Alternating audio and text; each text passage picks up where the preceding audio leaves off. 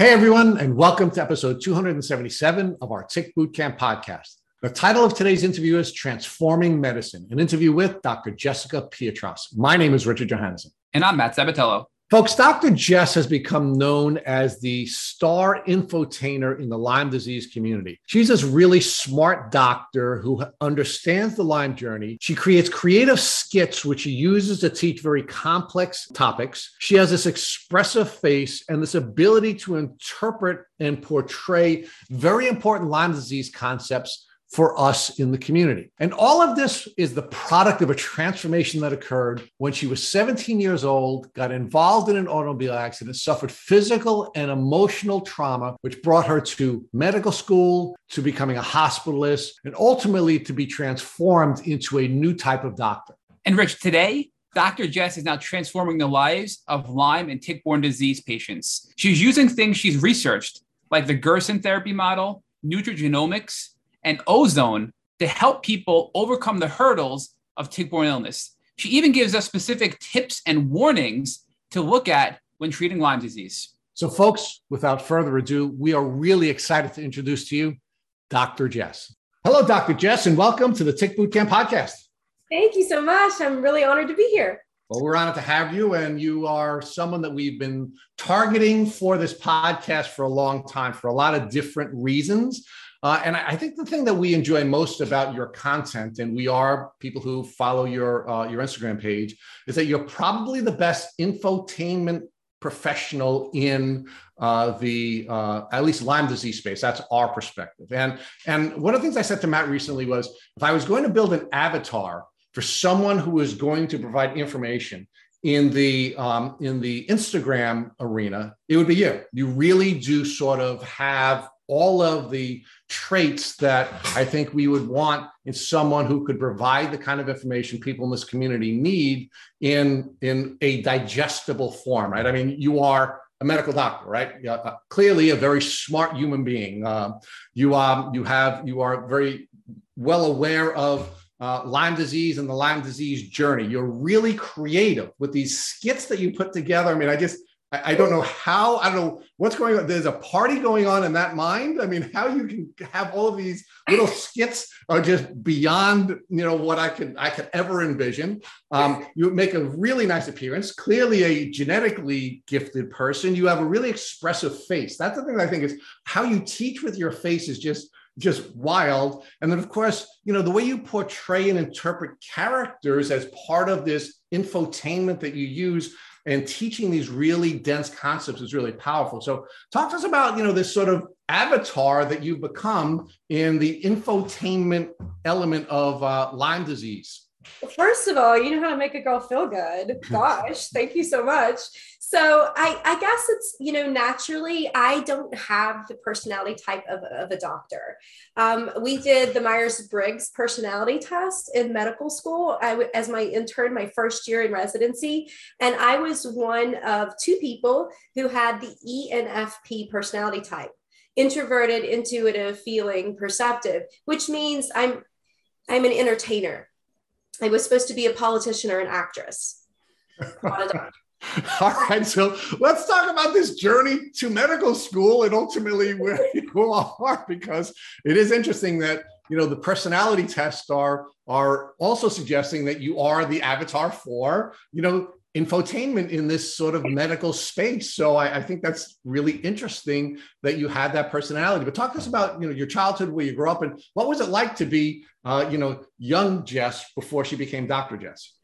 I was a pretty inquisitive child, according to my parents. I'm the oldest. And I was born in West Virginia, in, in Huntington, West Virginia, actually a suburb. So I was born down a dirt road, had a bunch of grass and green trees and woods to play in, ticks paradise, right? and um, my dad was a preacher and a missionary. So I was really sheltered growing up. I had you know, puppies, rainbows, Bibles in my childhood and never heard anyone cuss. And my mom was a dietitian, so she made us pretty healthy food back then. You know, I snacked on fruit and things. And, um, but you know, she still believed in the food pyramid. So I wasn't, it wasn't like my family knew everything, right? Um, and I really feel like that sort of sheltered religious upbringing gave me the basis for wanting to really help people and really be um, sort of you know, we growing up, my parents, we would take Christmas gifts on Christmas to, to homeless families. And so I really learned to have a big heart and really want to help people just out of the goodness of my heart because that's the way I was raised from birth. And um, so I'm a little country girl at heart, really. And um, so being the oldest, I felt this really big responsibility to help the world be a better place. So you were you were given a very strong foundation, a, a strong service foundation, right? You learned from your parents that God created you to serve, not to be served, but to serve, right? And that's what you were doing from the earliest stages in your life, and that ultimately took you to medical school. But before we talk about your your trip to medical school, talk to us about what happened to you when you were 17 years old and what impact that had on your development. Yeah, that was a big deal for me. Um, you know, and it was not just a physical trauma, it was actually an emotional trauma. And it was a big turning point in my life. And I would like to highlight this story to show people that it was one of the worst things at the time that had ever happened in my short life. But it, because of what happened, it set me on a trajectory that I wouldn't have been on before. And so I have to, this is one of the reasons that the Bible says to thank God for trials and tribulations. And this is one example of this. So when I was 17, I was involved in a pretty severe car accident. I was coming back from a Marshall University football game in Huntington, West Virginia, with two of my friends from high school and a guy, a guy from a neighboring high school who was driving. And I had pretty strict parents. So I said, speed up to get me home on time. Um, we were on kind of backwoods country roads in West Virginia. So at 80 miles per hour, there was not much of a chance the passenger wheel, the front passenger wheel, I remember, I'll never forget, kind of fell off the road and he overcompensated. Um, and the, the car hit the hillside, rolled across the road, down an embankment, hit a telephone pole. Um, I probably had a traumatic brain injury from it because I, I remember coming to and the ceiling of the car was kind of right here. I had to have ducked. It was right up above my head and crushed, and there was blood on my arm and glass. And I crawled out of the car window because the door wouldn't open, the alarm was going off. It was a lot of commotion. And I remember thinking, gosh, my back hurts. I, it feels like the wind had been knocked out of me because the adrenaline was going, right? And um, it turns out that one girl was paralyzed from the waist down. I had a broken back. The driver had a broken back and some torn um, ligaments and things in his legs. And um, the other girl had a broken back because of the, the rolling of the car. And um, I was well, the only one who didn't have to have surgery. Everyone had to have surgery but me. Um, I was the least hurt. But because I had told him to speed up to get me home on time, I kind of became the scapegoat for that accident because of the parents that were involved and we were young children, all these things. Um, and I wore back brace for three months. Um, never couldn't take it off unless I was in laying down. I had to wear it in the shower even. Um, and I was injured too. And because of the backlash from what happened from the accident, I ended up transferring high schools because of it. Um, so it was a big deal for me mentally and emotionally. I got blamed for a lot of things. And it was, it, it kind of let me see how kind the doctor was. He was, he was a neurosurgeon who was very kind to all of us and he saved some of my friends. And so I really, that influenced me to want to help people that way and make that big of an impression on people's lives and health. So, talk to us about the, sort of the parallel trauma that you had to deal with there, and how that became formative in your future. Right. So you had you had the traumatic experience of being physically injured and having friends physically injured, but you also had the emotional trauma of watching friends who were suffering from injuries, and then on top of that, you had the emotional trauma of being blamed for an accident right? So talk about how the the physical and emotional trauma affected you and how that became formative in your experience. Yeah i actually think i stuffed a lot of that emotion in my body. I i really suppressed a lot because at my young age you know 17 i was transferring high schools and not only i was more worried about the emotional and social aspects of things than i was even my back at the, that point in time. The other stuff was more overwhelming for me, if you will, um, just because I was worried about people being upset at me or making new friends in a new place. Um, and really, because of that accident, I transferred schools. And had I not transferred schools, I probably wouldn't have ended up in, in Louisville, Kentucky, where I went to ended up going to medical school and residency. So because of that transfer to high school, I ended up moving to Louisville, Kentucky with a guy, of course, that had me move at the time. But I would have never met him had I not moved and transferred schools. And so um, I really think that that set in motion um, my not only my career, but where I was supposed to be living at the time and learning. So before we go on to the medical school experience, and I am really interested in, in unpacking that with you, um, I, I would be remiss if I didn't ask you about ticks and tick diseases during your uh, childhood country road experience, right? I mean, I, sort of have this song in my head about you know uh, about what it would be like to live in West Virginia. So um, uh, you you did you did uh, tease a little bit that this was tick country, or it was certainly a place where ticks would would um, would would thrive. Um, what do you know about ticks and tick diseases during your childhood? Not a lot, actually. I mean, I don't remember finding a whole bunch on me. There was occasionally we'd find some on the dogs or on us, but um, I'm one of those people that can be walking in a forest and the person next to me has 12 ticks crawling on them and I have none. So there's something about pheromones, blood type, whatever it is with me that they don't like me very well. Um, and I'll tell you, I have when I did my genetics, I was now now Merck knows how to kill me because they bought 23andMe. Just kidding. But you know, back then when I did that that DNA testing, they said you're on the front page, you're a warrior genotype, which means that I don't, I'm kind of a tank. I don't feel anything. I'm never sick. I never feel bad. And because I know my genetics, it I think there's something having to do with ticks not liking me then. And I'll be honest with you guys, ticks weren't as prevalent back then as they are now. They were not in West Virginia like they are now. I don't think they were anywhere like they are now. I don't remember them being as big a problem back when I was a kid. I don't know about you guys. You know, I mean, here on Long Island, I can tell you, obviously, I'm quite a bit older than you, Dr. Jess, and I can tell you during my childhood, ticks were a huge issue. Uh, oh, and we, yeah, we we actually had uh, one of the things that we've talked about in the past is we had a what we called now the janky tick kit that was uh, actually on the shelf as you'd walk into my parents' side door. We had so many ticks on us, and our and our companion animals had so many ticks on them that every day when you'd walk in, you would check yourself, and there would be uh, Vaseline, which we know you shouldn't be using, tweezers uh, there would be there would be matches, not to burn the tick off. We didn't do that, but we would always burn the tick because we were told the only way you can kill a tick is by burning it. So we would we would we would put it in a napkin and we would burn the napkin. So this was ticks were a huge part of my childhood, going back, quite frankly, to the late '60s and early '70s. Wow. Um, yeah, I don't think they were in West Virginia back then. You know, I think their territory is broadened for whatever reason. Um, you know, and I think that I just I don't think they were a problem back then when I was where I was growing up. So now let's talk about medical school. So you finally make this path to medical school. So you've you've overcome the physical injuries that had you in a back brace for a long period of time.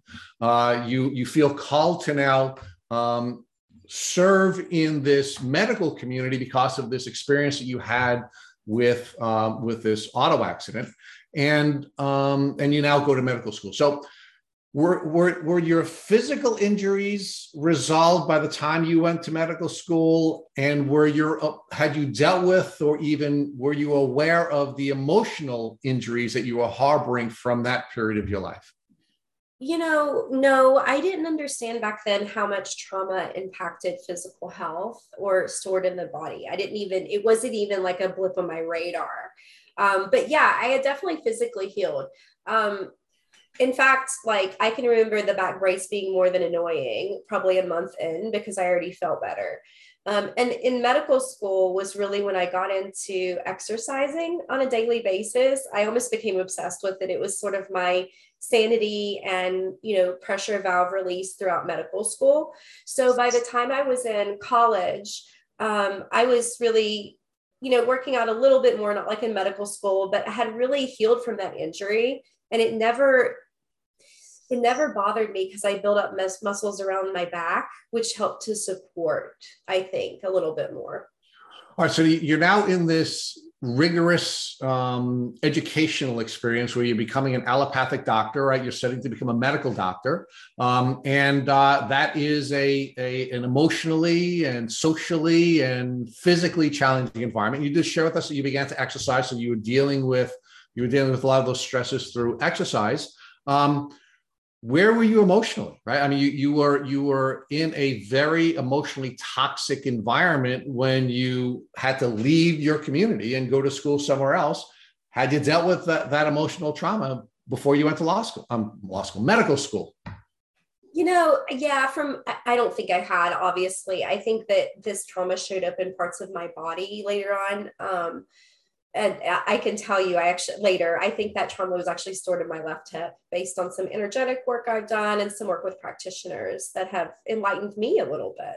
Um, but in medical school, you know, yeah, that was one of the hardest things I've ever done looking back on it. But, you know, when you're in hell, you don't really know you're in hell, right? Till later. In hindsight's 2020. So it's kind of one of those things. Back then, I thought I was doing something really big and, you know, really cha- helping to change the world and help. You know, I'm the oldest, so I'm very driven as well. I like to be the best, you know, and do my best. And so it was sort of my path. But, you know, I did get burnt out without recognizing it in medical school. I have a lot of energy and so I can handle a lot. And I didn't, I didn't see how um, medical school really stressed me out and aged me and pained me in flight or fight. So I was a bit imbalanced after medical school and residency, especially because I went through an internal medicine residency. And um, that meant I was on call a lot and the ER called me a lot. And even after residency, I chose to become a hospitalist. So they were paging me a lot, on call a lot. And when you when you're a first responder, you're kind of a phone rings and you jump, right? An alarm goes off and you jump because you've been trained to respond to codes and emergencies. And that keeps you in that flight or fight position, which going through school and that started to happen to me, I didn't recognize how detrimental that is to our bodies and our subtle health back then. I didn't have, I wasn't conscious enough to understand the subtleties of health. Okay, so let's let's talk about that for a minute. The, the fight or flight, um, fight or flight element of your your medical school and your post medical school experience. Did you even know what fight or flight was at that time? Yeah, you know, they taught us a little bit about the autonomic nervous system, not anything like I think that education needs to be um, based around, but they did teach us about, you know, the different sides of that with the sympathetic and parasympathetic nervous system. Um, and we even learned things like, you know, the sphincter of Oddi has to open and release bile only when you're in rest and digest or in parasympathetic nervous system. So I knew there was some like actual scientific basis for wanting to be balanced in both systems. But here's the problem, and here's the problem with most people is that you can't see yourself. You can't see yourself. I didn't know I was imbalanced. Other people looked at me and thought, does she ever take a breath when she talks? Right? I still err on that side a little bit but you should have seen me back then. so, you know, I, you can't see yourself, right? And so that was the problem. It was insidiously and slowly happening to me, this energy, but it's so slow and it's so hard to see yourself, especially when you're younger. All those things combined, it was a perfect storm. So, when you were taught about the fight or flight process in medical school where you're taught how to manage it, where you're taught how it could serve you or how it could hurt you, and what you could do to be a healthy person going through medical school, going through your internship, and ultimately as um, you know as a hospitalist?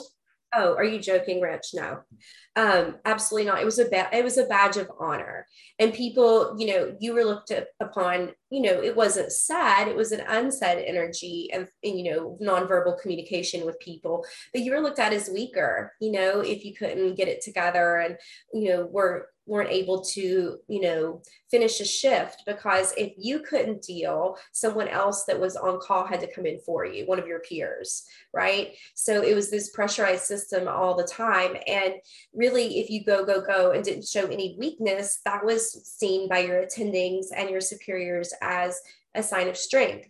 And um, you might get resident of the month if you were overworking and you know coming in early and staying late. There was no discussion of if this was health.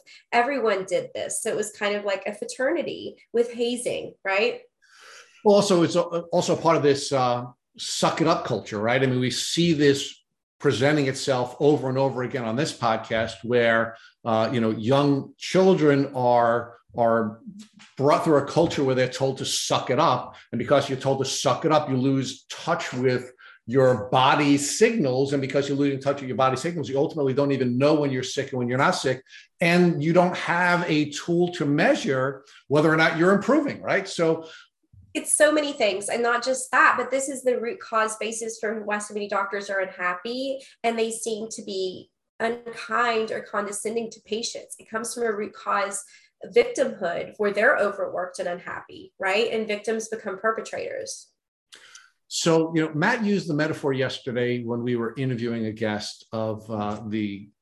He actually called it the frog, but I think really what he meant was was uh, was the lobster in the in the pot, right? And and what's happening is you're now in this environment where the heat is going up and the and the temperature of the water is getting hotter, but you don't feel it and it's getting hotter and it's getting hotter and it's getting hotter. And not only can't you see yourself because you're in the pot, you can't even feel the heat and the temperature that's getting to a point where you're being brought to a boil, right?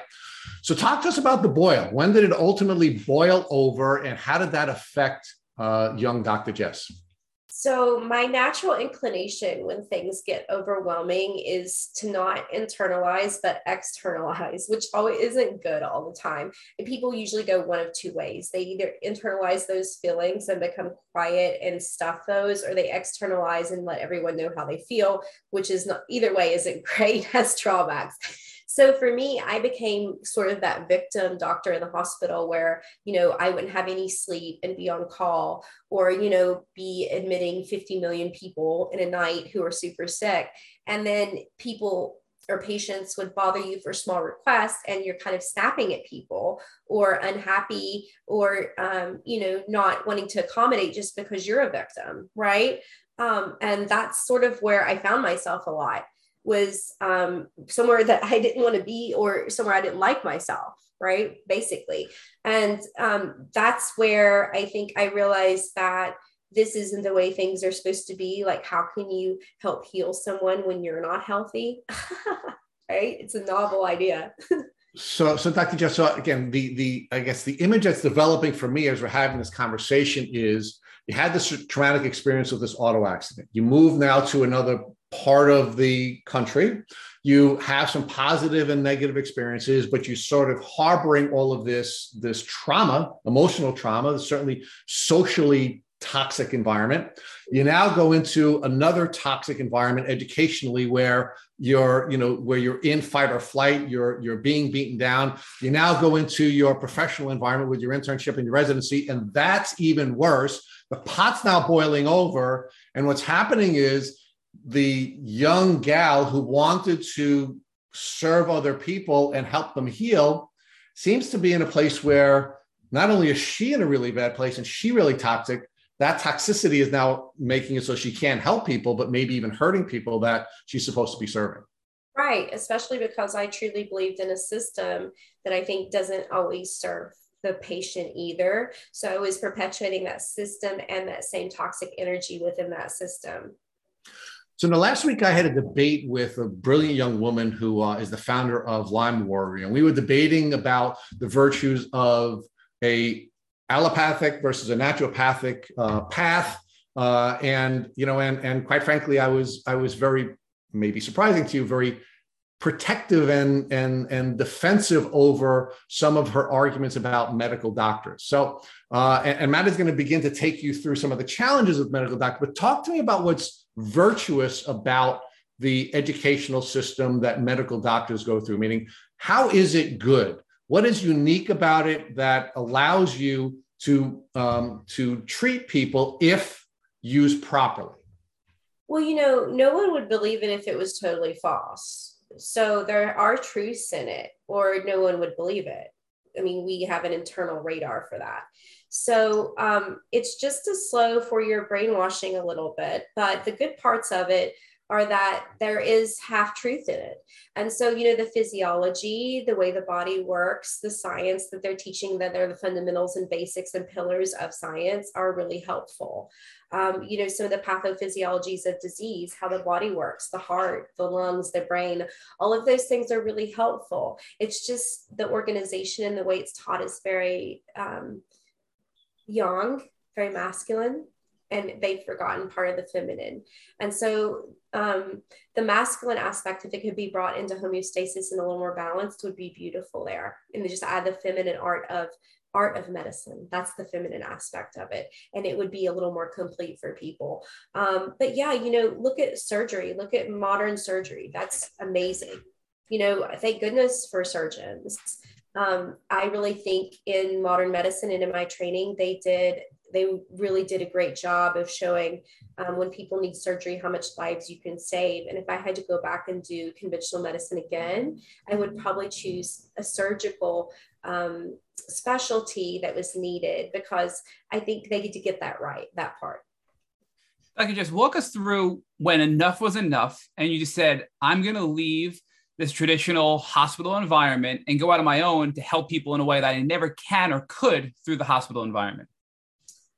So um, I was, I ended up getting a divorce in 2013. That was really painful. I call it my Kim Kardashian wedding. It lasted like six months. And it was a, it was because of his family that was really religious. And so when that happened, it was such a humiliation and a, a really big kind of torture and um, turning point again for me. I learned really hard way things through pain, apparently. Um, so I bounced. I went, moved across the West Coast to Portland, Oregon. Excuse me. And um, when, when I moved, you know, when you move, you kind of get a new perspective. You're sort of immersed in new energy with new people, new contacts, new people who can open your eyes to things you may have not seen when you were embedded in a place you'd been forever, right?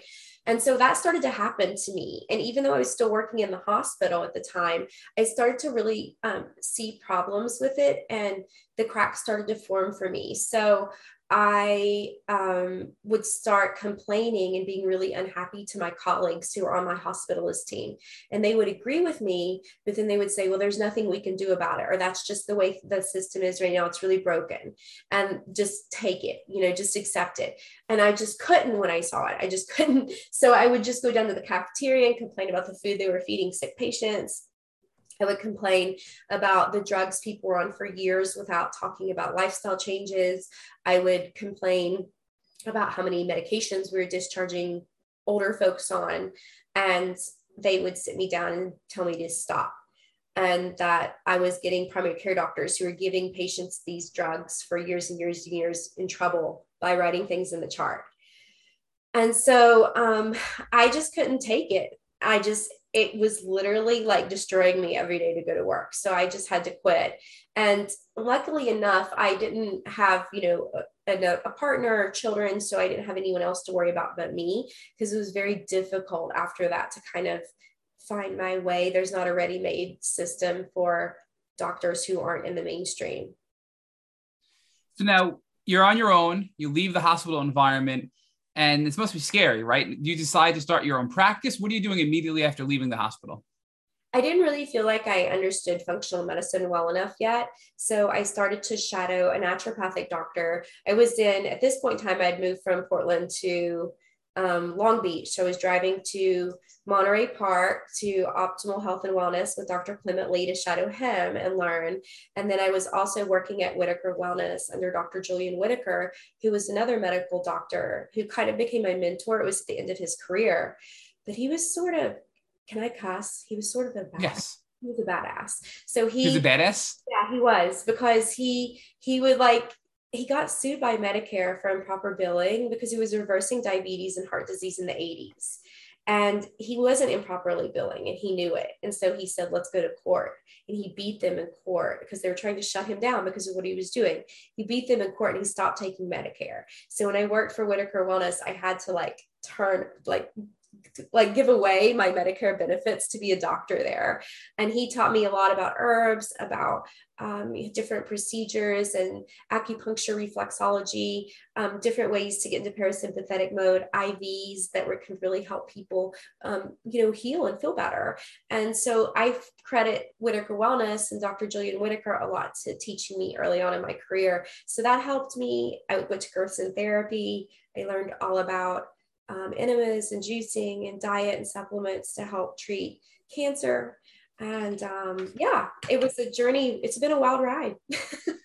just talk to us about Gerson practitioner because that's something we've heard before. We don't hear a lot on this podcast, and I believe it's something that has to do with really diet, detox, and supplementation. Right? That those are the key principles of the Gerson practitioner model, right? Yeah, absolutely. That's actually the first thing I did when I got out was I was actually still in the hospital when I started to train under Gerson. And I think that's really what made me kind of like start arguing with the hospital was what they were teaching me. So it ripped the blinders right off my eyes. The first, you know, year you're really in a classroom setting learning the science of why they do the things they do. And Gerson is was created by Dr. Max Gerson in the 20s. He um, was actually treating tuberculosis with juicing and coffee enemas and noticed that it was helping cancer patients as well. And so when you say Gerson, you think most people think cancer immediately because that's what they're known for. Um, they use a vegan diet with glandular supplementation as well as some other standard supplements. And an aggressive Gerson therapy, let's say for like a stage three or four cancer, is 13 juices a day and five coffee enemas, along with some ozone insufflations nowadays. So it's really like a job for that's all they do. And I Gerson, I really respect them for teaching me about enemas, which are state which is a staple in my practice now. Ozone as well, I'm certified in because of them. And they really taught me about nutrigenomics a lot. However, I kind of branched off on my own now because I really can see how everyone's so unique that a certain diet instead of supplements should be tailored for everyone. All right, so so many follow-up questions on that. The first thing is you just left the hospital, you're studying this Gerson practice, and now you're using coffee enemas, which is something you don't hear about ever really in a hospital environment. So, how did you go so quickly from a hospital environment to giving coffee enemas and juicing and diet and supplementation, and also this nutrigenomics, which I want to talk about next? So, you know, it's really, it was a slow transition. I'll tell you what helped with social media. When I was in the hospital, I was already starting to get blog on social media a little bit more. I started in 2014 and I didn't leave the hospital until the end of 2015. So people would make these outlandish claims on social media, but I had the background to go research it. So I was humbled a lot when I would go research the things that they were talking about and I would see that there was truth in them but I wasn't taught that in school. So, um, you know, that really started to open my eyes slowly. And then I signed up for Gerson, not really knowing everything I was getting into. So when I went to San Diego to learn for that week in the classroom and they threw all that science at me, it was like, like I said, blinders being ripped off. I sat there with my mouth gaping open. And, um, you know, I didn't necessarily do coffee enemas right away. It was a little daunting to me too. So I was literally learning in a classroom setting, trying to play around with how am I going to do this coffee enema that's really daunting to me. And I'm supposed to eventually, when I learn all this, tell people to do coffee enemas on their own if I haven't done it. So it was like a slow wiggle transition, right? For me birthing into the new doctor I am now, I guess. so you have to practice what you preach, and you felt like, how can I recommend the coffee enema if I haven't done it myself? That wouldn't be the right thing to do, right? So you started yeah. to try these things to see how they work for you, and then you're learning the science that backs all of the stuff you've been learning on social media, and now you have the knowledge, and you are blessed with the brain and you obviously everybody knows you're super smart to process this and understand the science behind it right? Which many of us don't frankly. So it's glad it's good to hear that you can explain this all to us. But talk to us about nutrigenomics right? Because i'm probably not even saying that correctly but what i understand that's the, that's the effect food has on your genetic expressions correct? So we're all born with a genetic sequence and and our genes are are are can be expressed in different ways and some of some of us have different genetic SNPs which I think are really just genetic, we'll call them deficiencies that have us react differently to certain things, like maybe detoxing or glutathione or glutamate or things like that. So, what were you learning about genetics and the impact food had on genetics at this time? Yeah, you know, now I know pathogens can have effect on genetics too. Back then I didn't, but back then food was all the rage. And, you know, Gerson promotes a vegan diet with glandular supplements like liver capsules, right? Things like that, beef liver capsules, which I really love glandulars as well. I think they also have genetic effects. But, you know, you got to think about things like um, phytoestrogens that are found in soy, or, you know, the vitamins like, let's say, vitamin A, for example, that we know helps fight viruses and infections, right? So there are certain things and certain vitamins that can influence our genes, can turn certain things on and off. It's almost like a like a piano with certain keys being pressed. You know, just because you have a gene doesn't mean it's active or inactive, but your lifestyle, your thoughts, the food you eat can influence whether that certain gene has been turned on or off. And so that's when people say that every bite of food is either medicine or disease causing, you know, good medicine, bad medicine. That's where that comes from. That's why. So, doctors, we've heard this from other doctors like Dr. Rolls, where many people say, I have the MTHFR mutation and I can't detox, right? But then the counter to that is there are supplements and food based things you can do to overcome that genetic SNP. And I think that's what you're arguing here and that you learned early on in your career is there's things you can do from a, a, diet standpoint and a food standpoint and a supplement standpoint to overcome some of your genes that may make you more prone to not properly detox, for example, in the chronic Lyme world. And since you brought up that one example, people really get stuck on that when it's become a little infamous. And I always argue it's no more important than any other genetic SNP or polymorphism, which people will fight me on this. And I'm going to show you and take it a step further right now. MTHFR um, can actually be changed pretty quickly, and the effects of it can be reversed pretty quickly. And that's because a lot, a lot, a lot of people have candida. Candida or yeast has the property of being able to slow down the enzyme methionine synthase, which is needed to make methionine, which is used with the is in MTHFR in the cycle. So if you have a candida or yeast colony that's slowing down an enzyme needed to make an amino acid necessary for MT, your, your MTHFR to function properly. Um, Candida can slow that down, make the MTHFR polymorphism look worse than it is because you have candida. So if you detox from candida, your MTHFR doesn't look as active or doesn't bother you as much because it's actually candida slowing down an enzyme, not the actual genetic SNP that was causing problems. So it sounds like it really wasn't even the gene because you said earlier that food can impact genetic expressions, but this isn't even this isn't even a you know candida affecting your genetic expression this is just something that your body can't do properly because of candida but we're misinterpreting it as a genetic SNP is that what you're saying yes or you may have the genetic SNP and it's worsened by a candida infection and you think it's all the SNP when it's really the infection that's infecting the enzyme that's looking like the SNP that's wild. So have you have you heard of Dr. Bob Miller? He he does he, he's a tick-borne disease specialist in epigenetics and he studies genes and certain he has a supplement brand for to help people overcome genetic problems when healing from Lyme disease. I mean, what are your thoughts on the work that he does specific to things like one of the things that fascinated me because many of us in the Lyme community have this, you know, we're always on, right? Where and that's part of the, the nervous system component, I think. But when you're constantly feeling like you're on overdrive, he explained that as you can't convert glutamate to GABA from a neurotransmitter standpoint, and that actually can be the result of a genetic SNP. And there are ways using foods to overcome that. I mean, how far do you think it goes, and how much overlap is there between genetics and symptoms caused by tick-borne infection, chronic infection, persistent infection, et cetera? Absolutely. I'll give you one more example about what you just said glutamate to GABA. Glutamate's an excited excitatory neurotransmitter. It makes people feel like anxious and pinged, and, and, you don't want too much glutamate, trust me. GABA, which converts from glutamate, is our calming neurotransmitter. Actually, that's found in the gut and the brain. It's really great to have GABA, most people don't have enough of it. You know what blocks glutamate um, carboxylates to transfer over from glutamate to GABA?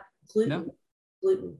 So wait, gluten will prevent glutamate, a neurotransmitter, from converting to GABA, which will put you in a healing environment in your body, essentially. Correct. So we have pathogens, food, all this stuff blocking enzymes to make our SNPs look worse than they are, right? It's the environment. So there's really so much overlap from what you eat, your genetic expression, pathogens like Lyme bacteria and co-infections, things like candida in your gut, which you can get when you take too many antibiotics, all of this together, it's the dog pile effect making you be sick. And if you start to address these collectively, you can reverse chronic illness, as you say, Dr. Jess, correct? Yes, genes are multidimensional, in my opinion. They are not, you know, 99% junk DNA, they used to say that was a faux pas on their part. And so our genes are very multidimensional. They're very fluid. They can change based on, on environment. And that should empower people. That should not make them scared. That should empower you. You got too many toxins in your toxin bucket.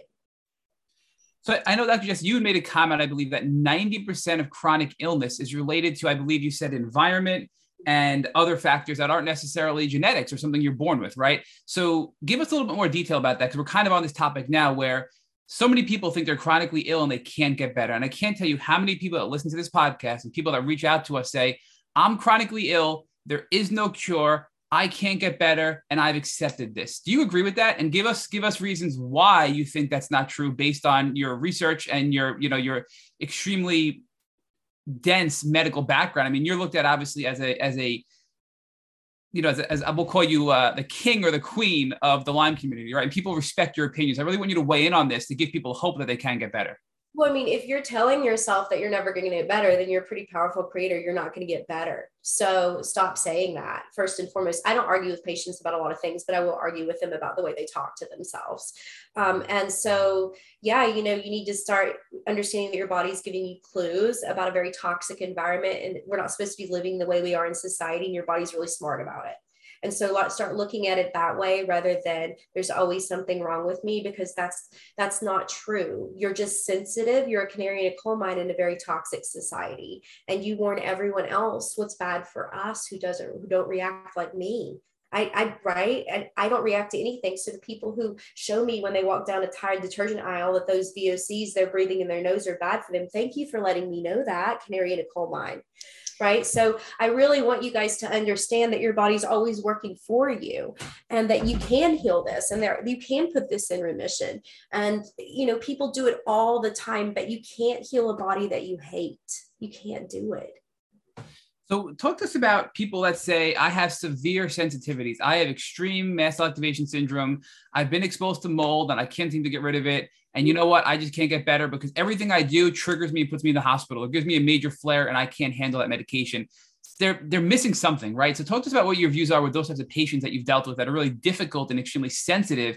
And then they have those false beliefs that I can't get better.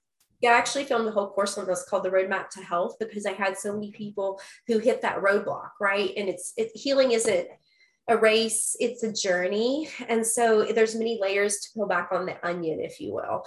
Um, so some of the reasons that they may not be healing all the way. The biggest one in my opinion that i missed early on in my career is that they're stuck in that flight or fight position that we talked about and they need limbic brain retraining. The limbic part of your brain the part of the amygdala um, is the part that sees and perceives fear and doomsday type of thinking, right? And so that if you guys are constantly seeing the world through a fear-based lens and you don't have trust in the universe overall, that is not that's going to be a roadblock to your healing. You need to have trust and you need to understand that the world is a very loving place and that you're taken care of. And if I say this and you're rolling your eyes at me, then that needs some work there, right? Because you've had some things and some traumas happen to you that make you believe that the world is not a good place. And you need to fix that.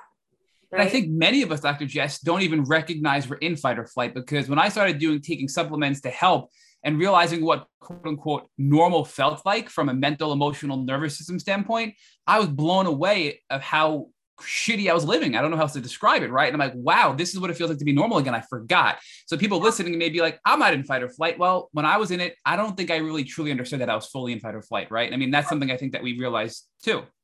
No one does. They don't. I didn't either. If you jump awake if you are a light sleeper you can't get to deep sleep. You're always pinging awake. That is a sign that you might not be balanced. If you can't like sit in silence or sit still um, and you always have to be distracted or working on other people or other things that is a distraction from you doing your self work a lot of times. These are clues for people right?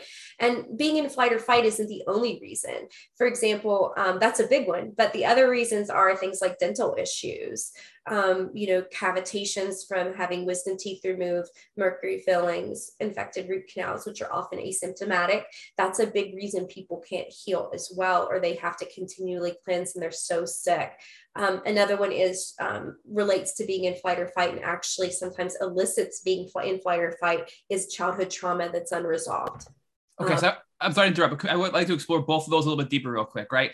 Because my Lyme journey started right after a dental procedure. I was pretty, I would say, I was living a poor lifestyle. I wasn't sleeping, but I was active, I was young, and I was quote unquote healthy enough, right? And I went, I never had cavities my whole life, had three cavities, got three cavities filled. That night, I had my first symptom for Lyme disease. And then it progressed over years to the point where I got debilitated. I, I don't really think I fully understand. And in fact, we had our, our Lyme hack today was by Daisy White, and it was all about the importance of your dental health in overcoming Lyme disease. So give us a little more detail if you can, Dr. Jess. Why do those things matter? And why do you think me, for example, right after my, my ca- three cavities being filled, did I have my first symptom of Lyme disease? Did you get silver fillings? You know, I don't even know. I'm so ignorant to this. I don't know. I mean, I, I just don't. They're, they're in the back of my mouth, so I'd have to go look in a mirror to see what's in there. I wonder. I wonder. You should look because it would make sense to me that things would happen to you after they put mercury in your mouth, right? I mean, this is why the dentists, conventional dentists, have the have the highest rate of suicide as they play with a neurotoxin all day long.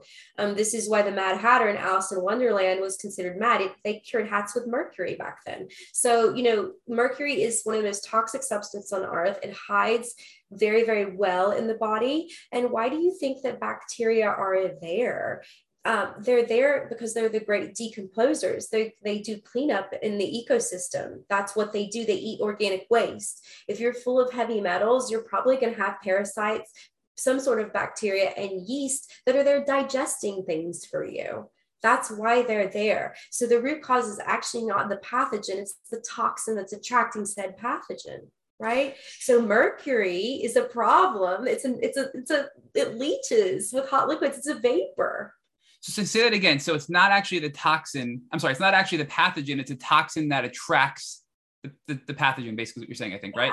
Absolutely. Think about it because like i said bacteria is the great decomposer it digests organic waste. What does mold do? It eats bacteria.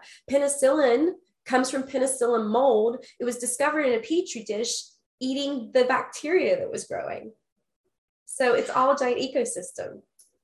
So let, us let's, let's pivot over to because there's so much we can explore here. The emotional trauma component. We talked about dental health. We talked about emotional trauma. One of the things that you've been talking about a lot about, and you did on our on our Lyme hack, and thank you for that, by the way. You're brilliant Lyme hack. You got so much, so much. I have to tell you, so much great feedback on that Lyme hack. And I don't know how you fit so much helpful information into a 59 second video. It blew me away how much content you got into that.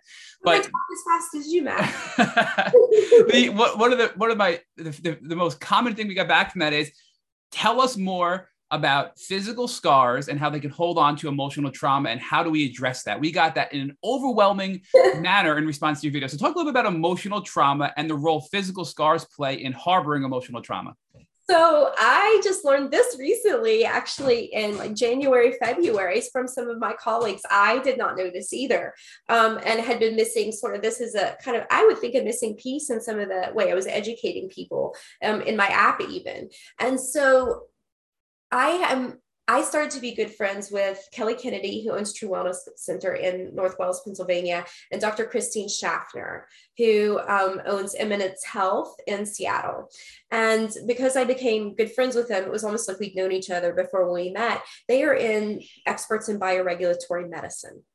Bioregulatory medicine is medicine out of Germany and Switzerland. And if you guys are know about Lyme disease, you probably know how Germans treat it and how successful they are, right? Hyperthermia, things like that, right? That no one else does that we consider woo-woo, but their scientists are straight on to quantum physics and way beyond us and what they're doing. Bioregulatory medicine from that area is no different. So what they taught me about was neural therapy neural therapy is injection of scars. When you say, are you saying neural, like like neural in brain, N E U R A L? Correct. Okay. I'm sorry, I just wanted to make sure I understood. Uh, And injection of tonsils. And there's a purpose for this. So you got to think about all the women who have C sections, who have midline scars. Midline scars are basically the ones that impact the meridian or energy system of the body.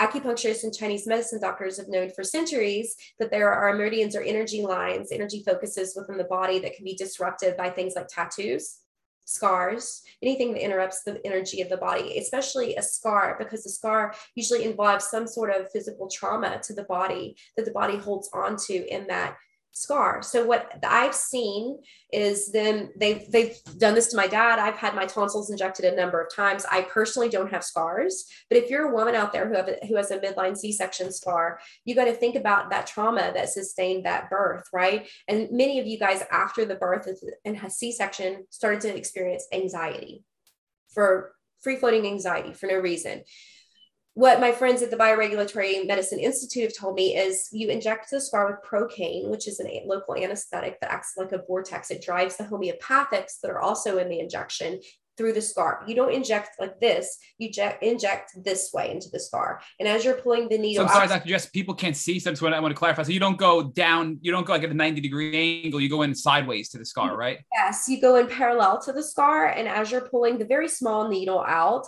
you're injecting procaine and homeopathics tailored to the patient. For me, I need to stuff for my liver and candida, right? So when they inject in my tonsils, that's the homeopathics they use to talk to my body. Homeopathics are kind of like liquid acupuncture. They give information to the body. So when you inject the scars, you're releasing that trauma, that sympathetic overdrive that sustained them. And many women who have C-sections will say, oh my gosh, my anxiety is gone. And I haven't personally seen this, but what all of them have told me is when you inject the scar about 30 times, you can go, oh, look, and you can kind of peel the edge off and peel the entire scar off and it's gone yeah, I did the same face, Matt. Seriously. And so, and when they injected my tonsils, have you seen it, Dr. Jess? Have you seen that personally? Yet. okay. I haven't seen that many injections on one person yet to see that, but I believe them because all of them tell me this happens. And then basically with tonsils, 100% of people need their tonsils injected. It's a small, almost acupuncture. Why? But why, why does everybody need their tonsil injected? What's so special about the tonsils? The ring of the Waldeyer is in the tonsils. This is the heralding location that speaks to the rest of the lymphatic system. If you go to bioregulatory medicine, they ask about three things lymph, scars, and teeth. That's it. Because the lymph is the system, it's a piezoelectric system that uses different um, positive, negative chemical communicators to talk to each other. All the neurotransmitters, hormones, everything goes through the lymphatic system, and trauma is stored in the lymphatic system. Most people's lymphatic systems are clogged, they're stagnant, they're, it's like gravy. Okay. And so um, it's really the sewer system of the body. And so, really, the tonsils are the heralding organ of the lymphatic system. So, if I can inject homeopathics there, I'm speaking to the rest of the lymphatic system to drain right? So, so you say heralding, you, you mean it's really like the communication center. That's that's a way to communicate with your entire lymphatic system. Correct. Okay. Exactly. And so the next logical question people ask is, oh my God, I had my tonsils taken out. What do I do? Well, guess what? My dad had his tonsils taken out when he was four years old, probably because of trauma in his household. I know his what he grew up with. And he now has a chronic lymphocytic leukemia of the lymphatic system 70 years later. So that's why I took him to the clinic to have the scar tissue where his tonsils were injected, which is still a communicator to the lymphatic system. Wow. So okay, going back to the scar though. So it's it's homeopathics and it's an anesthetic essentially, right? You go in you go in parallel to it, so you don't go in down, you go sideways or parallel. And the home what what what does it actually do? How do the homeopathics and I'm guessing homeopathics are just natural herbs and supplements. Like is that is that what what that means? Yeah, they're usually plant essences, and they um, I love the ones they use at True Wellness because they use ones from Switzerland that are harvested with moon cycles and they only let women not on their cycles harvest the plant. So it's this big thing over in Switzerland. And when you take care of the full plant essence like that and how it's harvested, how it's cured, how it's treated, how it's processed, and how it's delivered to the patient, it matters. And why? Why does it matter if a woman is not on her cycle when she's harvesting the plant? It's really an ancient ancient herbalist science about really you want someone to be have a certain energy. You want certain someone to have a certain essence. It's a very feminine essence we're looking for so that's why women are doing it and very careful about what cycle what moon is going on during harvestation. I mean this goes comes back from farmers almanacs about how to treat herbs right? And so this is really what they practice in switzerland with the homeopathics they use. And like i mentioned homeopathics are liquid acupuncture their information talking to the body and they use the pro- the uh, foundational pillar of like cures like so they give just um, a little bit each time, right? And you can actually work with the dosage based on people and how much their body can handle. And in bioregulatory medicine, they determine this by looking at heart rate variability and um, um, computerized thermography, so temperature as well, and lymph nodes and teeth. And they determine based on their education, these factors, what your body can handle. Not everyone can handle their tonsils injected right out of the gate. It's too much. You have to work them into it because they're so toxic. Okay, so your tonsils are communicating to your lymphatic system, and that's why the tonsils are important. We have the scars we talked about. Now, the scars, I believe you said earlier, are having an impact on your nervous system because of the trauma being held there. So by doing these injections and dealing with the, the physical star, scars, holding emotional trauma will allow you to get your nervous system out of fight or flight and back into rest and digest. Correct? Correct. Exactly. Okay. So I just want to make sure I, you're giving us so much. I want to make sure I'm processing this correctly. So you also talk about ozone, and some people had asked questions: Can you use ozone to treat scars? Is that something that's not a good idea? Because we did get that question as one of our community submitted questions for this podcast you know, there's something special about Procaine acting as the vehicle to drive things into the body where they're supposed to be. I love ozone, and used to, I would go send my patients to get their tonsils injected with ozone. But there's some um, discrepancy or controversy, if you will, about whether ozone kills off all our microbiome or all of the good bacteria where you're injecting. And especially if you're doing it multiple times, like, you know, I've had my tonsils injected three times now. Um, but I don't know if it's great to have your tonsils injected multiple times with ozone. Um, maybe once, especially if you're really toxic. If you don't get a lot of bang for your buck, I would go the more gentle route where you're talking to the body because I, I hate to force the body. I want to talk to the body gentle and bring it back naturally on its own because it's smarter than me so you recommend Procaine over ozone because it's more gentle and it doesn't have the potential side effect of killing off good uh, good flora, sort of like doxycyclines. I think you're saying that that really ozone could be like doxycycline, or it could be having a negative effect and killing off good flora in your gut as well. Is that what you're saying? Correct, exactly. And not everyone will be that way, right? We're all so different. It's just I want to be kind of conservative because you never know what type of patient you're dealing with. So a, a, lot of people are using ozone, and some of the things we hear from different people are ozone itself will actually actually kill pathogens and other people argue that ozone itself will just strengthen your immune system which in turn kills pathogens. What do you what you know can you clarify that for us? You know it does a little bit of both honestly. Um, ozone does this thing when you put it in the body, let's say you do IV or insufflations, whatever your flavor is, it turns into a radical oxygen species as well as hydrogen peroxide. Now, hydrogen peroxide is a pro-oxidant made in the body to kill things. It kills bacteria. It's antifungal, antiparasitic, antiviral, blah, blah, blah, all that stuff. Um, but the issue with ozone is we it's a pro-oxidant. You guys know about antioxidants. This is a pro-oxidant. It's why you don't want to do ozone and IV vitamin C in the same day. They're two competing factors. One's an antioxidant, one's a pro-oxidant. So you do them on opposite days. Now, just like anything else, too much of a good thing can be too much right? You don't want too many pro-oxidants in your body. You don't want too many antioxidants in your body. You want a nice mix. And so everyone is a little bit different and needs to be evaluated properly to figure out if they're a good candidate for that, right? And honestly, ozone is a killing process in the body. So just like I like to make sure people are ready for detoxes, I like to prep the body and make sure they're ready for ozone just the mm. same so ozone should be approached with caution because you need to be prepared for it, and it will both kill pathogens and also bolster the immune system, yes. and could cause a die-off or a Herx reaction possibly if you're not prepared for it. Now, some people have argued that like a high oxygenated environment could be good to help kill off things like Lyme, but then we've heard people tell us we've had conflicting views on this. That something like Babesia, for example, may thrive in oxygen, whereas Lyme may die in oxygen. So, can you speak to us about the role oxygen plays in various pathogens, but specifically tick-borne pathogens like like Borrelia and Babesia? Ooh, you guys get controversial. You're getting into like forums where people talk about this stuff because not everybody knows this. I actually had this happen with a patient. She, um, I didn't know that she was doing this. She and her husband had bought, you know, like 50 sessions at a hyperbaric oxygen chamber, which is hyper oxygenating the body just like ozone does, right? And she all of a sudden developed severe fatigue, palpitations, and shortness of breath, night sweats, all that stuff out of nowhere. Out of nowhere, there was no other trauma. There was no nothing else that should have caused it. We played around with. She may have had an exposure in a moldy home, which sort of lit the fire for things. But I had never seen this before. And I had to go do lots of research because I had never seen this in my patient. And what I came up with was it was a reactivation of something. Um, I think she'd also had COVID um, as well. And I think that it uncovered something or unearthed something. And the science will tell you this can't happen, but there's so many people who say it. And I'm, I'm on the I'm on the belief that I always believe people over peer-reviewed papers these days. So I really that was my final determination was that was that was what happened to my patient. And so I that's what I mean. I think that you need to be really careful about um, certain people and too much of something can be too much of a good thing. You know, she was on her 40th hyperbaric oxygen chamber session when this happened. So it really is bio-individual, meaning oxygen can be good for some people, or the hyperbaric oxygen therapy can be good for some people, but maybe it's going to be allowing something like babesia to take off and give you those because those symptoms you described are babesia symptoms too, right? So it kind of makes sense based on what we've heard from some people that that could be true based on reactions. Now, the other piece of this is, and I kind of want to I want to bounce back to this is because one of the things I, I just I don't want to forget to ask you.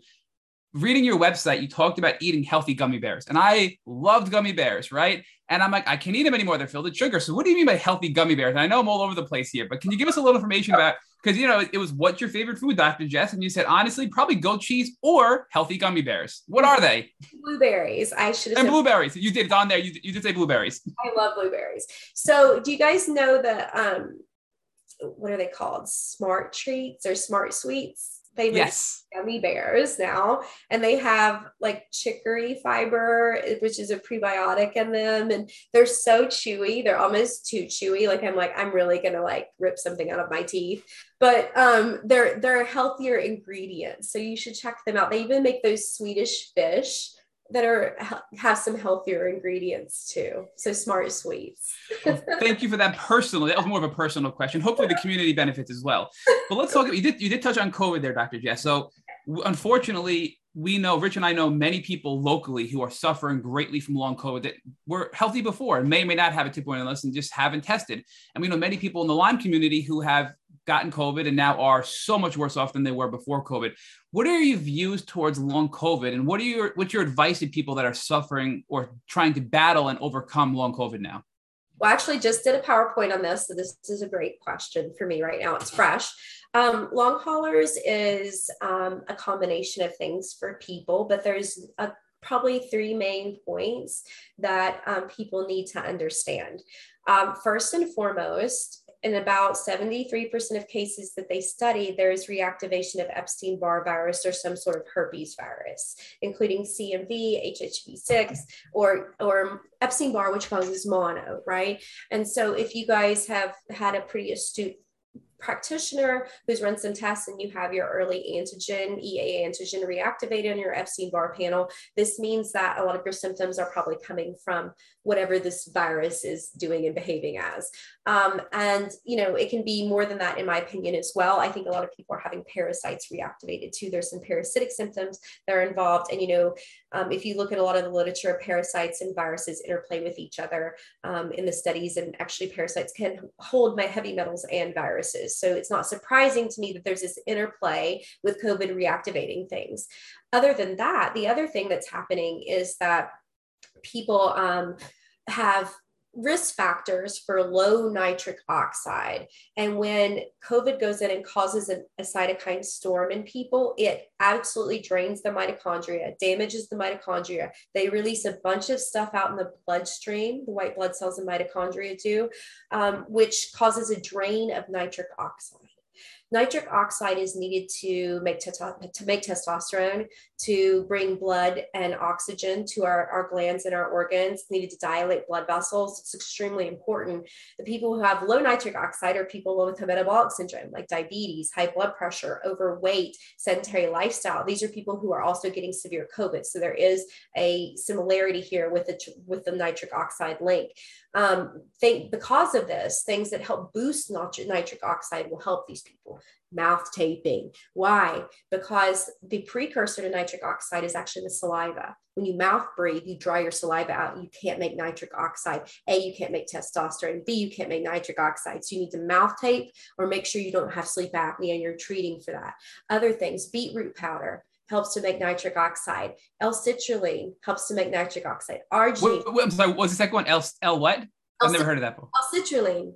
Okay, I'm sorry. You, you, I know you had more. I just wanted to make sure I heard that one. L-citrulline and arginine, these amino acids help to make um, nitric oxide, vitamin C. It's actually what's happening in severe long haulers is actually oxidation of the blood vessels and rusting of the blood vessels. That's literally what's happening. So there's oxidation, there's mitochondrial damage. And then if you have reactivation of viruses or herpes viruses, you have a double whammy to mitochondria.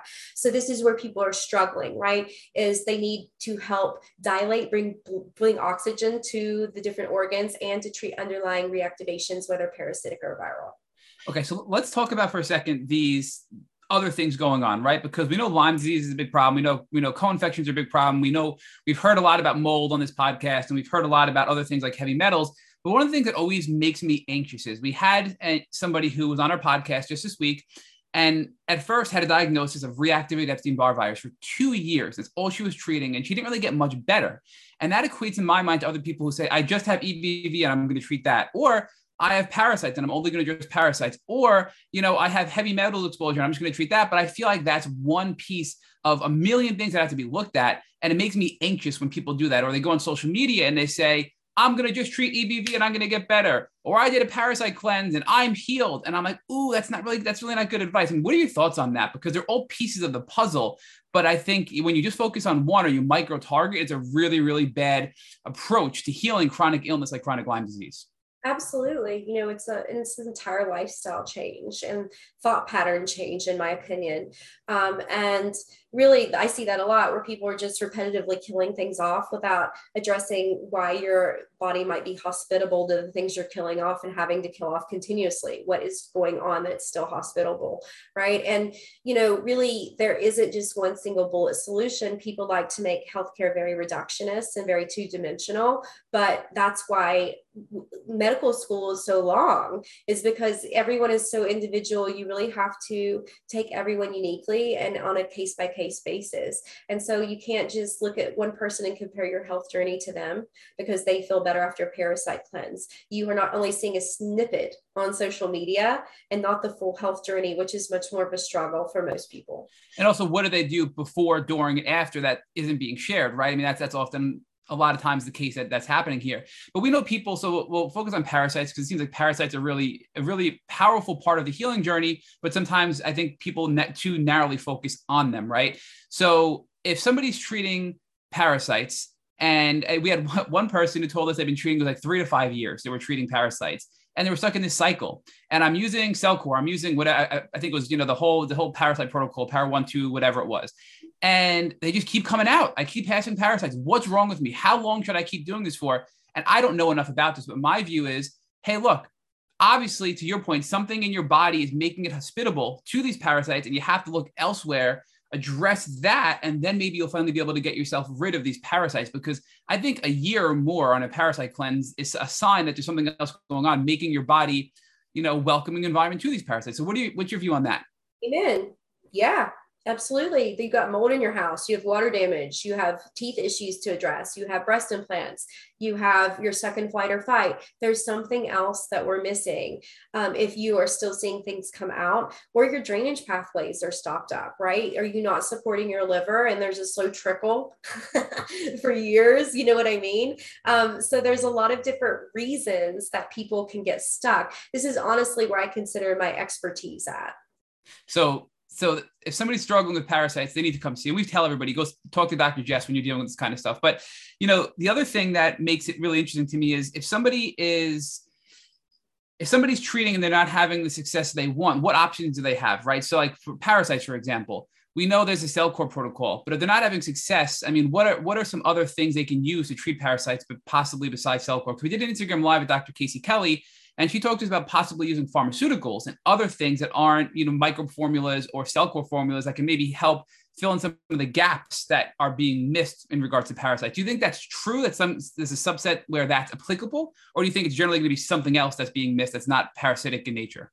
I mean, everybody's different. So yeah, every occasionally, rarely, I'll see someone do better on something. You know, like I see a lot of people get benefit from ivermectin, for example. Right. Um, but you know, I think it's deeper than that. Like there, there are people who have trauma who who the trauma refuses to let them release things until they release the trauma literally i've seen that so many times. So that that's going to stop an antiparasitic that's you know a prescription or a supplement either one until you treat that trauma. That is root cause for me right? So i, I there's so many different things that people need to look at. Um, that may be causing them to hold on to things right? Like constipation is usually something emotional that you need to let go of as well. So i often become almost like this psychologist when i talk to people because it's it's it's this subtle energy that people can't see in themselves that's often the roadblock. It's not a specific like magic pill that'll do it all the time so, but it sounds like you're saying usually trauma and nervous system dysregulation are the reasons why people get constipated and, and have a negative reaction to possibly binders and, or things like that, or holding on to parasites, et cetera.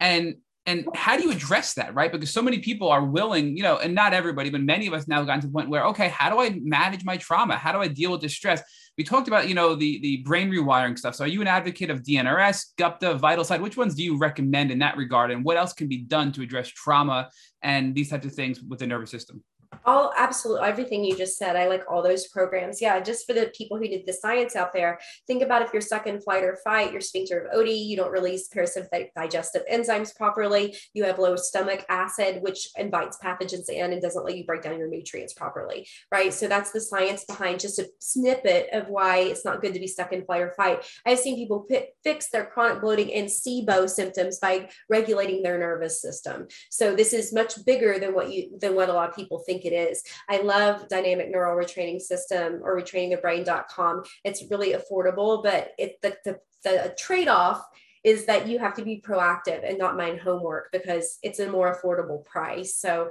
a lot of people have who need this work have this resistance to want to do it because it's it's hard. It's hard to get into your trauma and feel those feelings that you've been avoiding. Um, the Gupta's program is great. Um, somatic therapy is great. Um, meditation, breath work, getting into parasympathetic mode on your own if you're able to do that is great. Um, really looking into cellular release therapy is what I used. Right? There's a number of different ways to release trauma. EMDR, tapping. And nothing is what better than the other one. It's that you have to kind of try things out because there's going to be your specific recipe that works for you that may not work for your friend. Like, Jess, what are your views on energy healing? I want to be specific because, you know, when we first started Tick Boot Camp, Rich and I had to be convicted over and over and over again. We heard about bioresonance, we heard about biomagnetism. Like, that's crazy. You're a snake oil salesman. And then, you know, we've come a long way with now we're really open minded, right?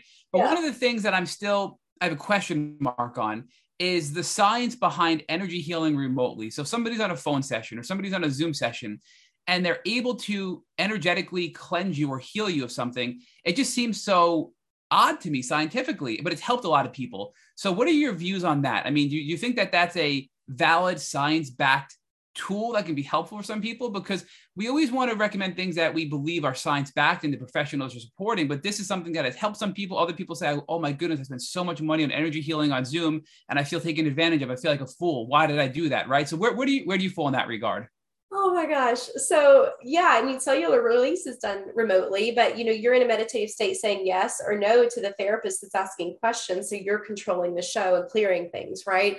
Um, I'll give you an example. Um, the Germans really don't play around with woo-woo stuff they just don't or emotional stuff it's either science or blah right? So they have a machine at true wellness center that's made by a german physician. It's called the imate immune modulatory allergy elimination technique and it muscle tests from a distance. That's what it does. And it uses the absolute scientific basis of quantum physics. So if you don't think that remote energy healing can happen you don't believe in quantum entanglement and so it usually you can literally put in someone's name, their address, their physical location, and it this machine finds them. And I had one of my most favorite patients do a long distance healing with Ian at True Wellness, who uses the machine from Germany, and she has multiple sclerosis. One of the first things that it came up with was Epstein Barr embedded in her DNA. It was one of the first things that it showed, which now the studies are showing that Epstein Barr and giving antibodies to Epstein Barr had reversed 20 out of 23 MS patients. Get out of here. Wow. Okay, so you you've just made me into a believer. I was I was on I was in the gray area. I was in the borderline, but now I'm a believer thanks to you, Dr. Jess, because we respect you so much. But you know, another another thing I want to talk about is you know you talk about on your website, and we've heard you talk about the dangers of so many things that we just take for granted, right? Like Teflon, dirty tap water, you know, having to eliminate all these toxins in your body. I mean, I'm not gonna lie. If I'm wrapping up food, I use tinfoil. If I am drinking water, sometimes I drink tap water. You know, I get yelled at by people in the community all the time. You should be drinking distilled water. Forget about filtered water. You should be only drinking distilled water. I'm like, well, well then what about mineralization? I have to remineralize if I'm drinking distilled water, right? You know, how important are these things and how much is too much? Because I have to be honest, it's sometimes it can be overwhelming to do all this stuff, right? So what what's really important and what are things that maybe you know are things that we can kind of just say, okay, that's not that big of a deal, right? And, and that's I want to get your view on that. Yeah, absolutely. So I call tap water infertility water, just so you know, or radiation water because people don't. Are you saying I'm infertile because I'm drinking tap water, Dr. Jess? Is that what you're telling me? Are you getting an energy read here? It's I'm just saying, just stop doing it. okay. so, so no, but I also call it radiation water because people don't understand that you can't you can't get radiation out by filtering. You have to only distill it to remove radiation. So um, sorry to interrupt you again, but so you're saying you're saying filtered water still has radiation in it. The only yeah. way to have pure water is to have distilled water, which is radiation free and chemical free. Correct? Correct. Exactly. Okay there are a lot of people who worry about adding minerals back and you know i the jury is still out for me on this but like you get minerals from your food like you do you get minerals from your food. So does it matter that you have to add minerals every single time back to your water? I don't think so. Um, I, you know I, the jury is still out for me on that. Um, i also really like structured water too but just what does that mean structured water? I've never heard of that. So you should read gerald pollack's book the fourth phase of water. So it talks about how water not only forms H2O, but the H2O clusters together. And the way it clusters forms a big like octog I like I don't even know the shape it forms, but it's a big crystallized shape that then is able to go inside the cells intracellularly inside. But if there are toxin chemicals in between the H2O molecules, they can't cluster properly. Oh. Which means that most of us are dehydrated intracellularly, right?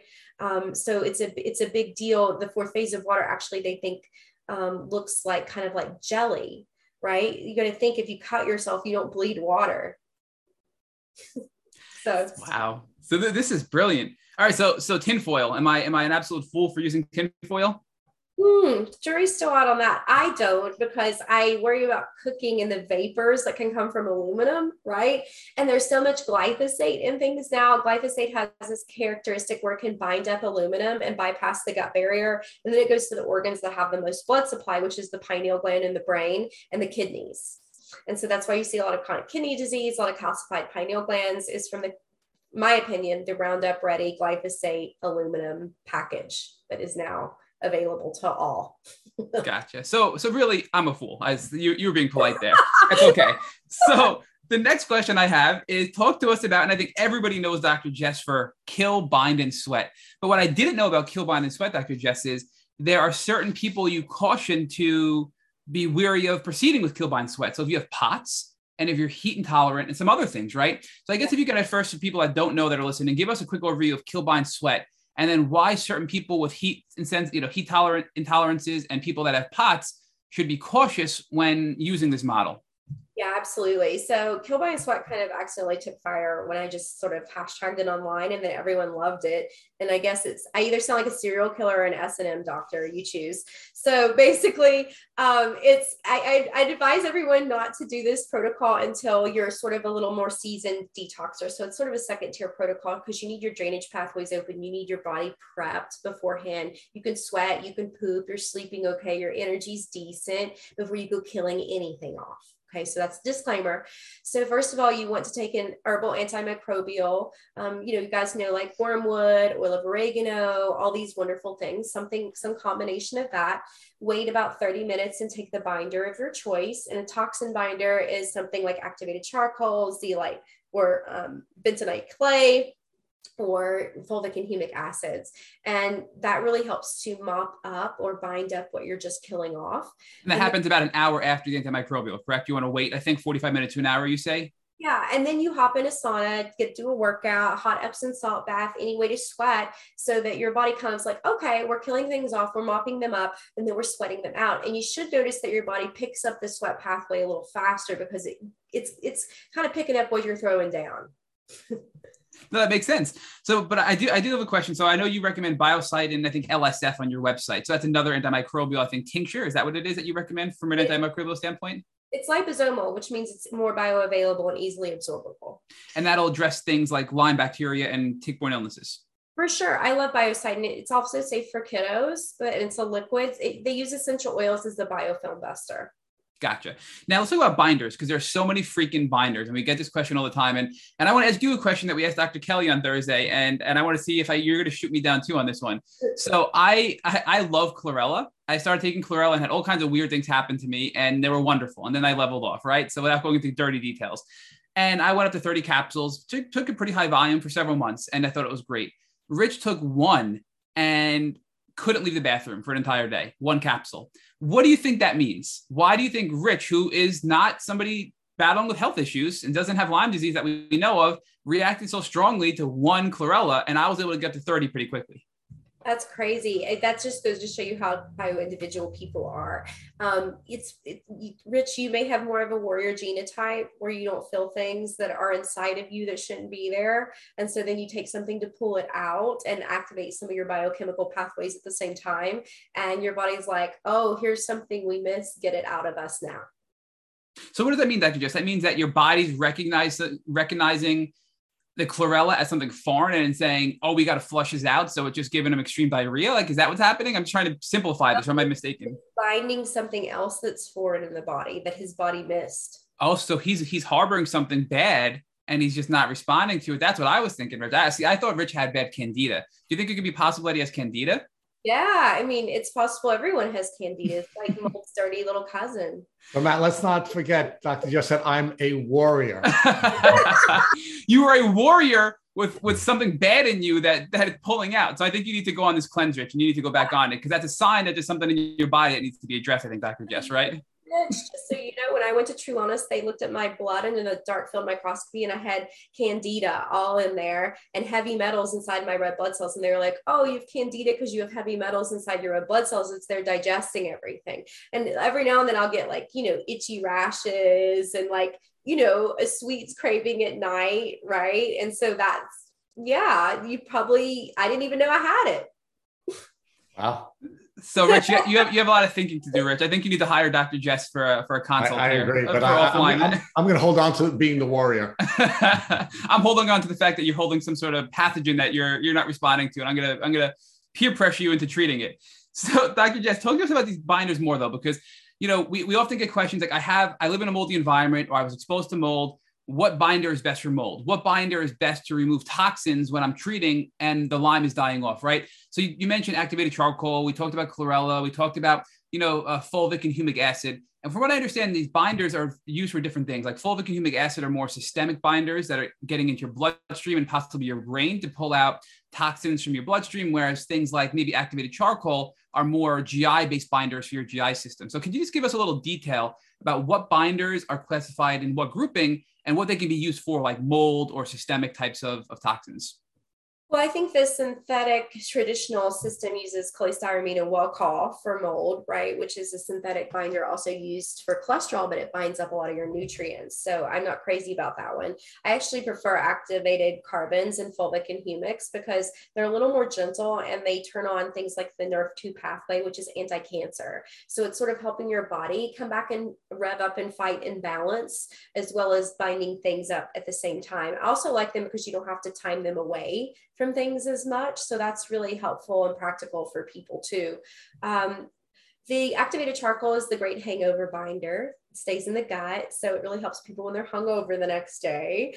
Um, that's what I usually use that one for. Zeolite and bentonite clay are wonderful for certain types of mold too. They bind up their own um, quite a bit of different type of mycotoxins. On their profiles, pretty good they can get into the blood because mold is generally like the mycotoxins are more in your blood and tissues, right? So is yeah, that the case, or am I mistaken with that? In the fat tissue, actually. They're very lipophilic, which means they love the fat. Um, so in the you got to think brains, seventy percent fat, right? Um, you know. So mycotoxins love the brain. You're saying? Oh yeah, absolutely. Oh yeah. Mm-hmm. And, and zeolite can get into the brain to pull out the mycotoxins. Yeah, you know, I think the activated carbons have a little bit more science behind them to show that. But yeah, I, you know, there's a couple things like we don't know. For example, like with globicin, we don't know that one definitely crosses the blood-brain barrier, that myco- mycotoxin, and is able to form abscesses in the brain.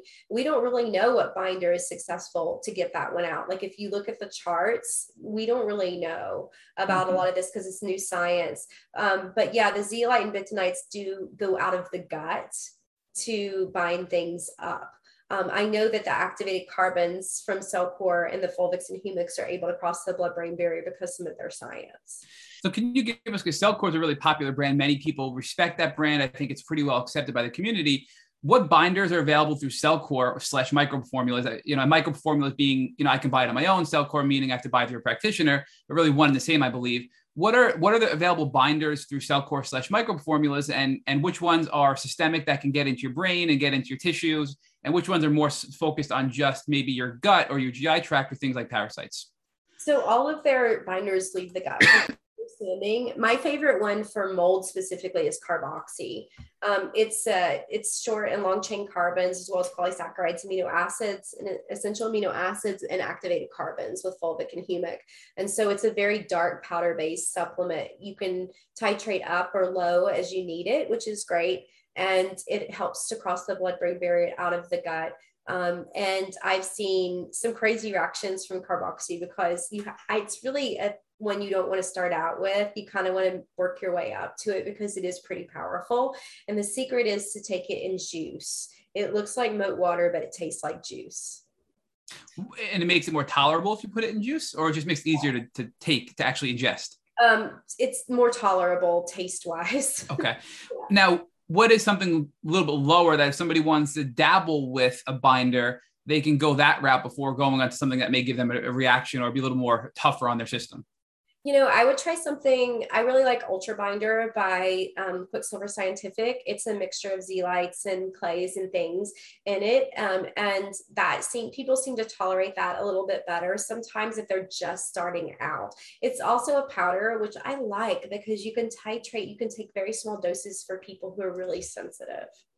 All right. So my final question for you before Rich picks back up is we know you're doing something really really cool now wellness plus right? And and i've geeked out over it. I watched your instagram live with margot about it and was really interested in it. So if you could just give us a brief overview before rich starts asking more questions about it what is wellness plus and why did you decide to move away from seeing patients and clients in this you know alternative health field to building wellness plus and moving away from your practice well, this is actually a really cool story. Um, it's sort of, I think, divine. I had a patient who came to see me at Nourish Medical Center when I saw patients at my at a naturopathic clinic in San Diego, and he had been to 39 doctors and had a pretty successful tech company and was, you know, built the whole back end supply solutions to Apple and was falling asleep on the red carpet when he was being flown out there and was told he was crazy, given antidepressants and anti-anxiety medications to treat everything.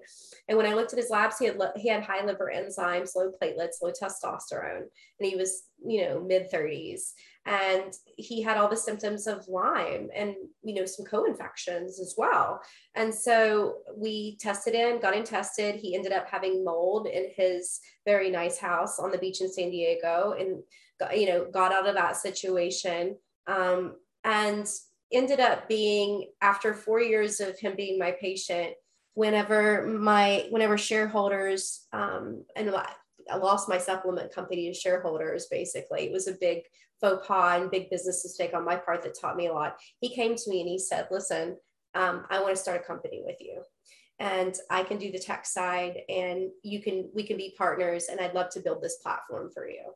And so it was a beautiful story. I helped him and then he helped me. And um, so now Wellness Plus is a place where I give all my secret sauce right? It's it's really what i try to tell patients and educate them on in a one-on-one consult broadcast to a larger audience.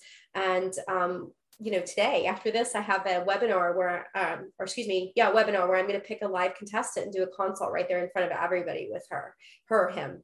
And then you know i have professional courses online mold toxicities.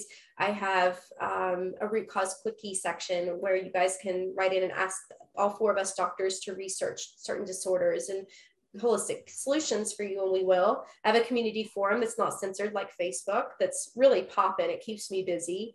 And then finally a store with vetted protocols and vetted um, products like cellcore that you have access to because in my in my um, membership i'm able to kind of answer questions and help you understand how to use the products right so that's my goal is to teach people how to be their own best doctor Dr. Jess talk about how this transformation occurred for you. You went from being, you know, the the the kid who was sick, who had to deal with both physical and emotional trauma. You went off to medical school and had this sort of pot boiling around you. You took that ultimately to uh, a place where you had to manage a practice in a very different way and now you're trying to scale that. So i can see how this whole this linear development has taken place. And, and i guess on some level what makes me really excited about where you are now is there are so many people that are sick from lyme disease right? And one of the things that you know i argued to someone recently was um, was that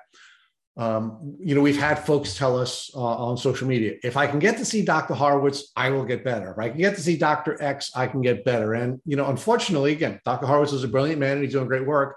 But, you know, his, in his entire career, he's seen 14,000 people. Yet 500,000 people are being diagnosed with chronic Lyme disease every single year, right? So the numbers just don't work out, right? There has to be some scaled solution. And it sounds to me that you've sort of evolved and transformed into you know this person who was a practitioner who was not being um, you know you know her her her the way God made her and the way her family raised her to um, to serve at a large scale just simply wasn't working for a lot of different reasons. And it seems like now this is sort of the way to do that, where you can scale care and large numbers of people can get the care that they need from one of the best practitioners in the world. So, talk to us about how that has been a, a really important part of your transformation and evolution. Yeah, you know, I'm really happy. And I think when you're really happy, you can serve better and and that's really what's been key for me is i've always been worried about other people and not taking care of myself properly. And so it's really important to put your oxygen mask on first before you help take care of other people. And so now that i'm not pinged in flight or fight i can teach other people how to see it because i've been through it. All right so let's pause there for a second because that's a really important point right? Because you said if i'm not happy i can't serve others. But really isn't isn't serving the way you were made to serve what will cause you to be happy? Yeah, you know, absolutely. And I wasn't doing that before. I was like caught in the woods and couldn't see the forest for the trees, right? Um, basically, is what happened to me. And so it's really hard to stop that snowball that turns into an avalanche of being pinged in flight or fight. You know, it's almost like something bad has to happen for you to catch yourself or does it or or do you have to really learn how to read your body signals because look happiness is a signal sadness is a signal right and if you're sad or you're not feeling good and you continue to do it and you continue to do it and you continue to do it ultimately it does get to a crisis right but it's the reading of your body signal are you happy? or you're sad? That's ultimately going to cause you to be where you're supposed to be or know you are where you're supposed to be, right? Yeah, absolutely. There's an appropriate depression and appropriate anxiety for people. Sometimes it's trying to push you in the correct direction. 1000% and so you know for me now this is this is working because i feel like i have bandwidth to actually help people and be the person i'm supposed to be and really i think the healthcare of the future is going to be going in this direction. I see more and more practitioners trying to get out of doing one on ones because it is taxing. You do become a psychologist and a, a counselor and a, and a physician all at once. And there is a lot of burnout with it. So I think that people do need to learn how to listen to their bodies and and learn how to heal themselves. And I know that there's a lot of people out there say, gosh, that's dangerous talk. That's dangerous what you're saying to people. But I don't think getting to know yourself and your body on a on a deeper level is ever dangerous. Well, but Dr. Johnson, isn't it isn't really the flaw with the industrial medical complex that we are handing our health over to you rather than taking responsibility for our own health? And when we move to these models like the one that you're developing, and I think it's brilliant. When we move to the models like the like the model that you're mo- moving to, essentially what you're saying is, Rich, your health is your health I'm going to guide you. I'm going to help you. I'm going to help you get to a point where you understand you and what you need. But in the end, I'm not taking responsibility for your health. And the truth is, it was always a lie when medical doctors are telling us that they could take responsibility for health. Isn't that really the truth? Yeah, it is because, you know, it's really what you do on a day to day basis that adds up over time that equals your personality and equals health. And doctors can't give that to you in a pill. It has to be more than that. And it has to be tailored, it has to be thorough, it has to be thoughtful, and it has to include your nine to five what you eat, what you think, who you're hanging out with, what you're immersed in, what you're putting on your skin, what you're drinking, how you're sleeping. All of that is the best doctor there is. And isn't that what caused you to have your transformation? Because when you were when you were not listening to your signals, when you're not living the life you were supposed to live, when you were not pursuing the service the way you were supposed to pursue it, you were miserable. You were sick. You didn't feel good. You were in fight or flight. All of that was happening to you. And it wasn't until you finally got to the place where you were supposed to be that you were happy. That's right. Exactly. And it took a lot of falling on my face to get there. Well, and and we all fall on our face, and you know, and that's another part of I think the the lessons that we you know that we have to learn here because you know um, life is not about being happiness and having having a departure for sadness they're both giving us signals, right? They're both life is both happiness and sadness, right? And Susan Cain, whose book is on the bestsellers list right now, uh, Bittersweet, really has sort of changed that mindset where we really understand that happiness and sadness are both a part of the journey, and that we should celebrate both and understand what both are saying to us. And isn't that really what's happened with Dr. Jess? I think so. Yeah, I've learned that lesson. I one of my favorite things I said earlier, you know, don't curse your trials or tribulations because that that that hard work you're doing, forging the diamond under pressure, right? That's what that that's what that is for. And I, Will Smith says, you know, when you work out, the muscle has to be fatigued to exhaustion to grow, and that's what those times are for for people. And that's how you become anti fragile, right? I mean, you start to grow from those pressures. And we all want to be anti fragile. We all want to grow. We want that sadness and the signals that are coming from those experiences to help us to become stronger and become not just resilient, but anti fragile. Right. Absolutely. You want that. You want to be tough and kind. So, Dr. Jess, I would keep you all day. Matt has already tried to keep you all day, but you have uh, many other people that you're going to serve than just the folks in our in our community. So I'm going to ask you the final question that we ask every one of our guests, and that is, if God forbid your mom who I know went on a really powerful journey. And thank you for sharing that piece of uh, your family's journey on your blog. I won't go into that in any specific detail, but I urge people to read that. It was really beautifully uh, written. Um, but God forbid your mom came into your room right after this podcast and she had a tick biting her. What would you recommend that you do so she wouldn't have to go on a chronic Lyme disease journey? Absolutely. So there's a number of great things and a lot of ideas about what to do about this. But if you are lucky enough to find the tick on you or see a bullseye rash, that means your body is protecting you it's, it's sending off an immune signal and saying we're reacting to this and you're lucky enough to catch it and treat it early which is a godsend okay? It's a godsend. So look at it as a positive way when that happens okay? You just spin that in your head because the thoughts you have are really important during this time of crisis. So i want you to first pull the tick straight off with tweezers straight out okay? So nothing gets ex- no parts are left inside the skin. And immediately you might have a little reaction, a little redness, a little central clearing. I want you to go make a binder poultice. And you guys can even take like a little bit of On Guard from doTERRA, a little dot there. You can even put a little tincture from like Biocide in there as well, CT minerals from Cellcore, and then a binder poultice. So I really like something like biotoxin binder from Cellcore, but you can absolutely use zeolite clay or bentonite clay to take a little bit of distilled water or CT minerals make a paste and put that on there. Cover it with a band-aid and let it dry. You can repeat that a couple more times throughout the day, but that will suck those toxins from that wound that was just there that's really active and not let them seep into the bloodstream, right? That's really important thing that you can do.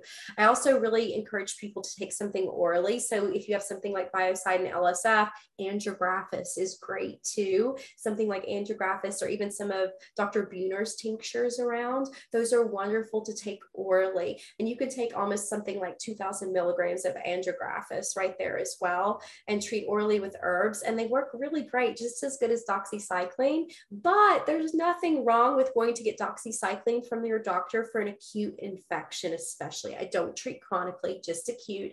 But you guys really don't want to do the regular 100 milligrams. That will make the spirochete turn into the L shape form and curl up and lower its metabolism. You won't kill it. You need 200 milligrams twice per day for probably three or four weeks. And on top of that, I always treat with herbals and binder poultice on top of that. So then you're pretty much covered. I'd love to hear what, what you did though, Rich. Well, what I what I did and and uh, what I did was I was failed by the medical community and they didn't have an action plan. But we actually have a Tick Bite blueprint that we would love you to take a look at on our on our website.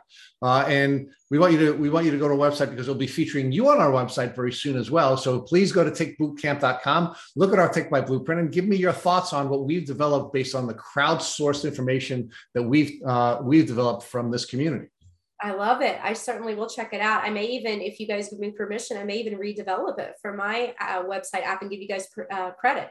So, of course, that would be that would be wonderful. We, we would love you to share that with your community. You guys check that. It's really important right now. It is tis the season for ticks right now. It is. So, Dr. Jess, we can't thank you enough for spending time with the folks in the Tick Bootcamp community. We will let you go to the other folks that you're serving in your community. But again, you were an absolute blessing and a, and a pleasure to interview. Guys are great. Thanks for having me. Thank you for listening to the Tick Bootcamp interview with our guest, Dr. Jess Peatross. To our listeners, we have a call to action. First, if you'd like to learn more about Dr. Jess, please visit her Instagram page at Dr. Jess MD. Second, if you enjoyed this episode of the Tick Bootcamp podcast, please share it with your friends by using the social media buttons you see at the bottom of our post. Third, we here at Tick Bootcamp have created a Tick Bite Blueprint. It has been inspired by the information that has been shared with us by past podcast guests. We urge you to visit our website at tickbootcamp.com to view the blueprint. Please note we would appreciate any input or any improvements you would like to share with us, similar to the improvements that Dr. Jess had offered. Fourth, don't forget to subscribe to this podcast on Apple Podcasts, Google Podcasts, or Spotify to get your automatic episode updates of our Tick Bootcamp podcast. And finally, we thank you, the folks in our community, for your comments on our past podcast episodes. Please take a minute to leave us an honest review on Apple Podcasts, on Instagram, or on our website. We make it a point to read every single one of the reviews you share with us. Thank you, as always, for listening.